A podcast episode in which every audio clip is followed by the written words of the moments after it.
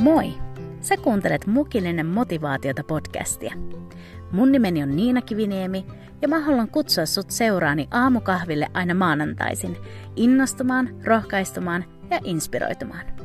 Joten nappaa kuppi kuumaa ja istuhan alas. Tervetuloa!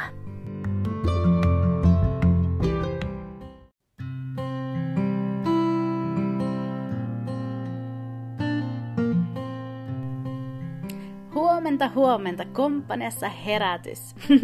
Ai että mä muistan pienenä meidän isä herätti meidät lapset monesti nuilla sanoilla ja meistä jo pienenä treenattiin Jumalan sotureita.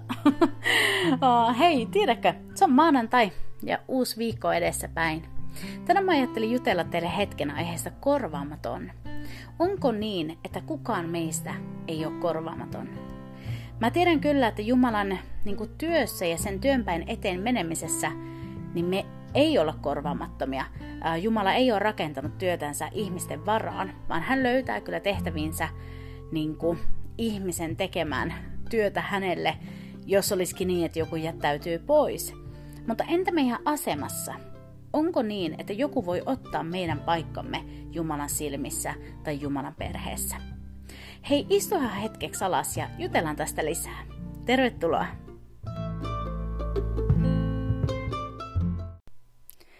Mä asun suuresta perheestä. Mä oon kertonut sen teille ennenkin. Uh, meidän perheessä on yhteensä yhdeksän lasta ja, ja, ja vaikka meitä on niin monta, niin mä en silti voisi kuvitellakaan, että meidän vanhemmat ajattelis, että joku meistä olisi korvattavissa.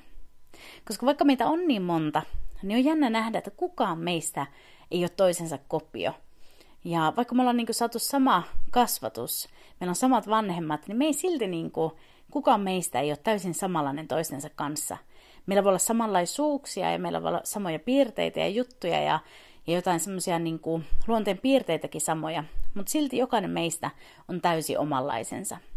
Ja jopa mun nuoremmat veljet, jotka on kaksosia keskenään, niin ei edes nämä kaksi ole täysin samanlaisia toistensa kanssa. Ja on jännä nähdä, että kun meitä on näin iso perhe, niin jos yksi meistä on poissa, jos on vaikka joulu tai joku juhlat, niin jos yksi meistä edes on poissa, niin me kaikki huomataan se. Kaikki huomataan ja jossain vaiheessa juhlia mainitaan se, että voi harmi, kun se ei ole päässyt tänään paikalle. Ja jotenkin, jos jopa mun niin kuin maalliset vanhemmat ja maallinen perhe kokee näin, että kukaan meistä ei ole niin kuin korvattavissa, niin mun on vaikea ajatella, että Jumala ajattelisi, että joku meistä niin kuin olisi korvattavissa. Ja me kuullaan tosi usein tämä lause, että kukaan meistä ei ole korvaamaton. Me, me ollaan kuultu se satoja kertoja ja mä varmaan itsekin sanonut sen moneen otteeseen.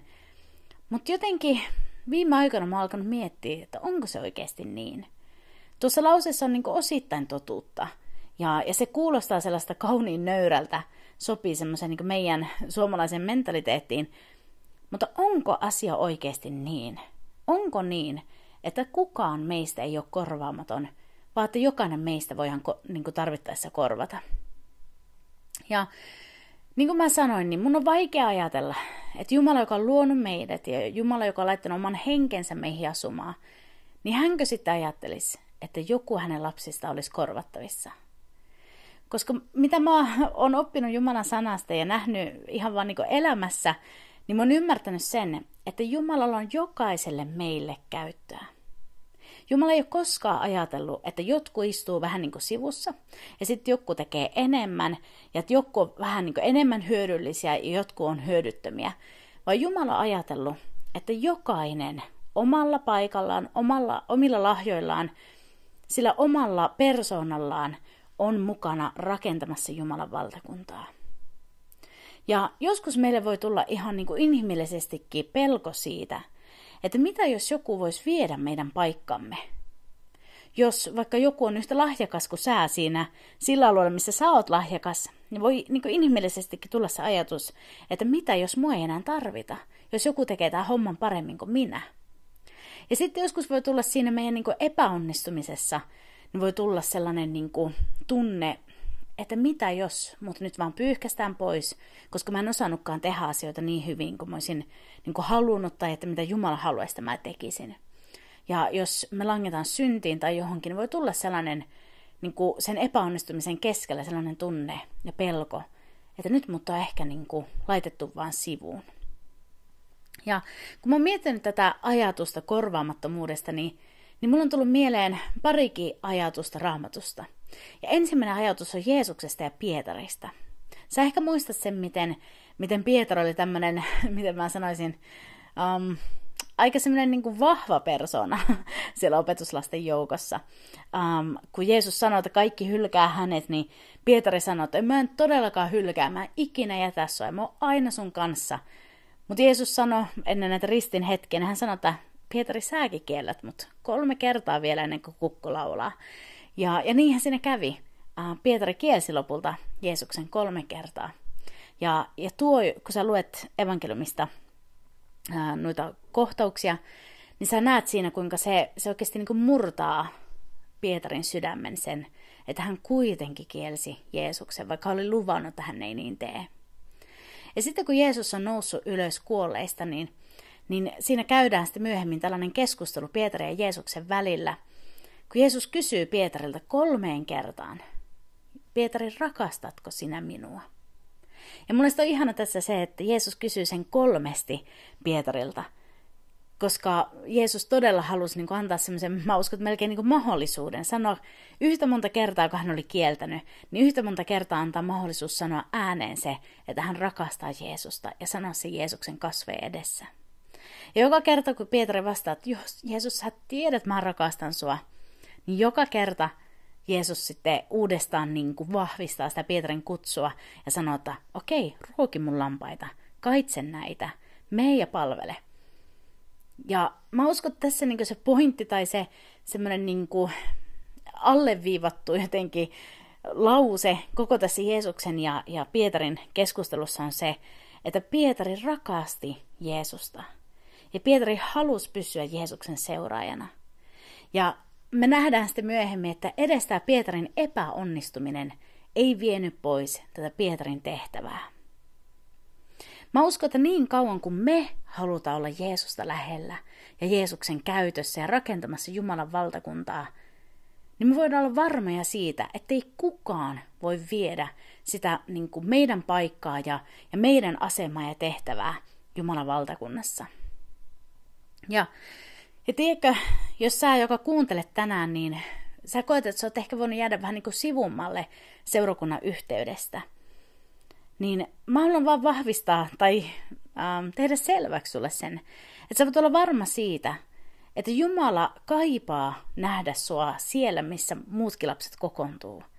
Sä voit olla varma siitä, että joka kerta, kun sun seurakunta kokoontuu yhteen ja sä et ole siellä, niin Jumala näkee kyllä, että sä et ole mukana. Ja mä, missä, miksi mä sanon tän, niin ei ole sen takia, että mä jotenkin haluan tuoda sulle sellaista niin syytöstä siitä, että sä et ole onnistunut ja sun pitää enemmän ja sä et tehnyt tarpeeksi. Uh, se, se ei ole se mun pointti. Vaan se mun pointti on siitä, että sä, niin kuin, jos sä oot jäänyt vähän sivuun, mutta sä haluaisit olla siellä keskellä, sä haluaisit olla mukana, mutta jostain syystä elämä on saanut niin vetäytymään sut niin sivumalle – niin mä haluan vaan niinku rohkaista sua, että Jumala kaipaa kyllä sun läsnäoloa siellä perheensä keskellä. Jumala näkee kyllä, kun sä et ole paikalla. Ja vaikka susta voi joskus tuntua, että ei ne muut uskovat välitä, ne muut uskovat tekee ja menee eteenpäin, niin Jumala silti huomaa, kun sä et ole siinä. Ja todennäköisesti ne seurakuntalaisetkin kaipaa sua. Joten älä jää reunoille, älä jää sivuun, Älä anna sijaa viholliselle tällä alueella. Koska mä oon huomannut, että just niissä hetkissä, kun mä oon mennyt jäädä sivuun seurakuntayhteydestä ja tavallaan siitä hengellisen perheen yhteydestä, niin silloin saatana on tullut sieltä jostain sivuilta ja yrittänyt syöttää niitä valheita.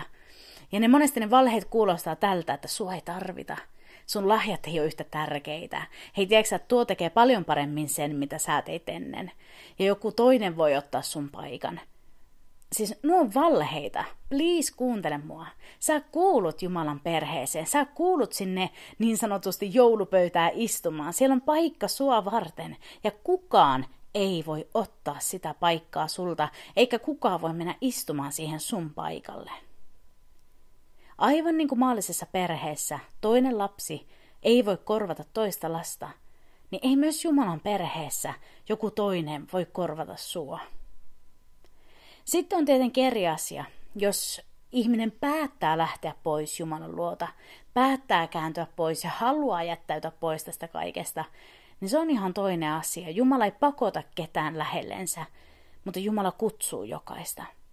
Mutta niin kauan kun sä haluat olla osa Jumalan perhettä ja sä haluat olla niin kuin tavallaan keskellä sitä kaikkea, niin sä voit olla varma siitä, että kukaan ei voi viedä sun paikkaa.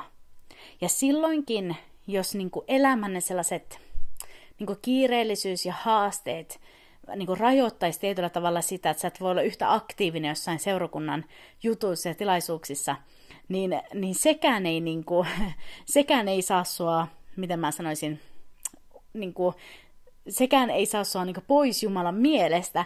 Sä oot silti yhtä tärkeä, tärkeällä paikalla. Meidän tehtävän kuva voi muuttaa vähän eri lailla eri tavalla elämän eri osa-alueilla ja, ja vaiheissa. Mutta sä oot silti täysin keskellä sitä Jumalan perhettä. Ja, ja toinen niin tällainen jotenkin kuva tai hetki raamatusta, mikä mulla tuli tätä aihetta varten mieleen, oli tämä tosi tuttu poika vertaus. Sä ehkä muistat sen, miten tämä nuorempi oli niin kuin isä ja kaksi, kaksi poikaa, ja tämä nuorempi pojista halusi saada perintönsä aikaisemmin, ja hän halusi lähteä pois tuhlaamaan niitä rahoja menemään ja tekemään oman mielensä mukaan. Ja hän lähtee sitten, hän kuluttaa koko omaisuutensa ja kaikki maailman nautinnot käy läpi. Ja lopulta päätyy tosi masentavaan paikkaan ja hän niin kuin näkee sen, että, että ei vitsit, että mun niin kuin isän talossa niillä palvelijoillakin on paremmat oltavat kuin mulla täällä maailmassa. Ja lopulta tämä sitten poika päättää palata takaisin ja ajattelee, että hän voi tulla vaikka edes palvelemaan sinne isänsä taloon. Ja nyt samaan aikaan tämä toinen velistä, vanhempi poika, niin sehän oli jäänyt sinne kotiin koko ajan. Hän oli ollut siellä, toiminut isänsä huoneen hyväksi ja palvelus siellä ja tehnyt töitä. Mutta kun tämä nuorempi veli palaa takaisin, niin mitä me nähdään siinä isän tavallaan asenteessa on se, että isä ei ole jotenkin unohtanut sitä nuorempaa poikaa. Ähm, isä ei ole jotenkin vaan niin tyytynyt siihen, että no onhan mulla kuitenkin tämä yksi. Tai is, isä iloitsi tästä vanhemmasta pojasta. Hän rakasti tätä poikaa. Ihan varmasti, siitä ei ole kyse. Mutta sitten kun tämä nuorempi palaa takaisin, niin isä ei ole jotenkin jossain siellä kotona niin kuin syleilemässä sitä vanhempaa poikaansa, vaan missä isä on?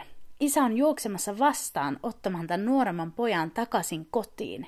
Se kertoo siitä, että tämä, tämä isä ei tyytynyt siihen, että hän oli tämä yksi poika, vaan hän halusi molemmat. Hän halusi, että koko hänen perheensä on kasassa.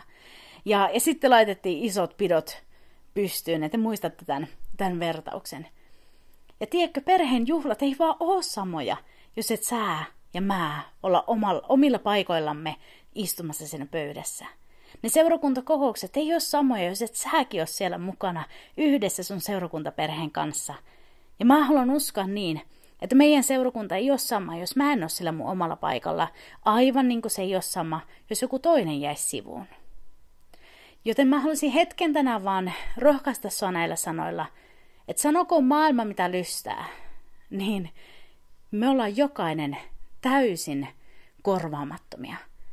Me ollaan jokainen ainutlaatuisia ja kukaan ei voi meidän paikkaa Jumalan perheessämme ottaa.